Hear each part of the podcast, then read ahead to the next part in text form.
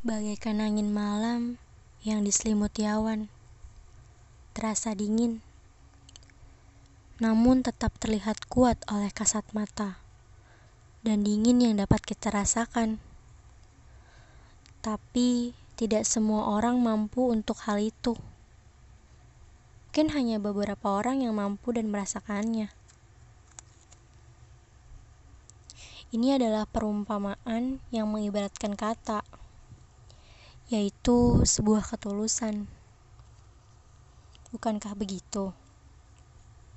Ketulusan seseorang tidak dapat dilihat atau bahkan dirasakan oleh banyak orang, melainkan hanya dia yang benar-benar percaya bahwa rasa sayang seseorang itu tidak saling memiliki. Jadi, cukup dengan mencintai tanpa dicintai kembali. Sakit ya, memang, tapi itulah sebuah ketulusan tanpa meminta imbalan.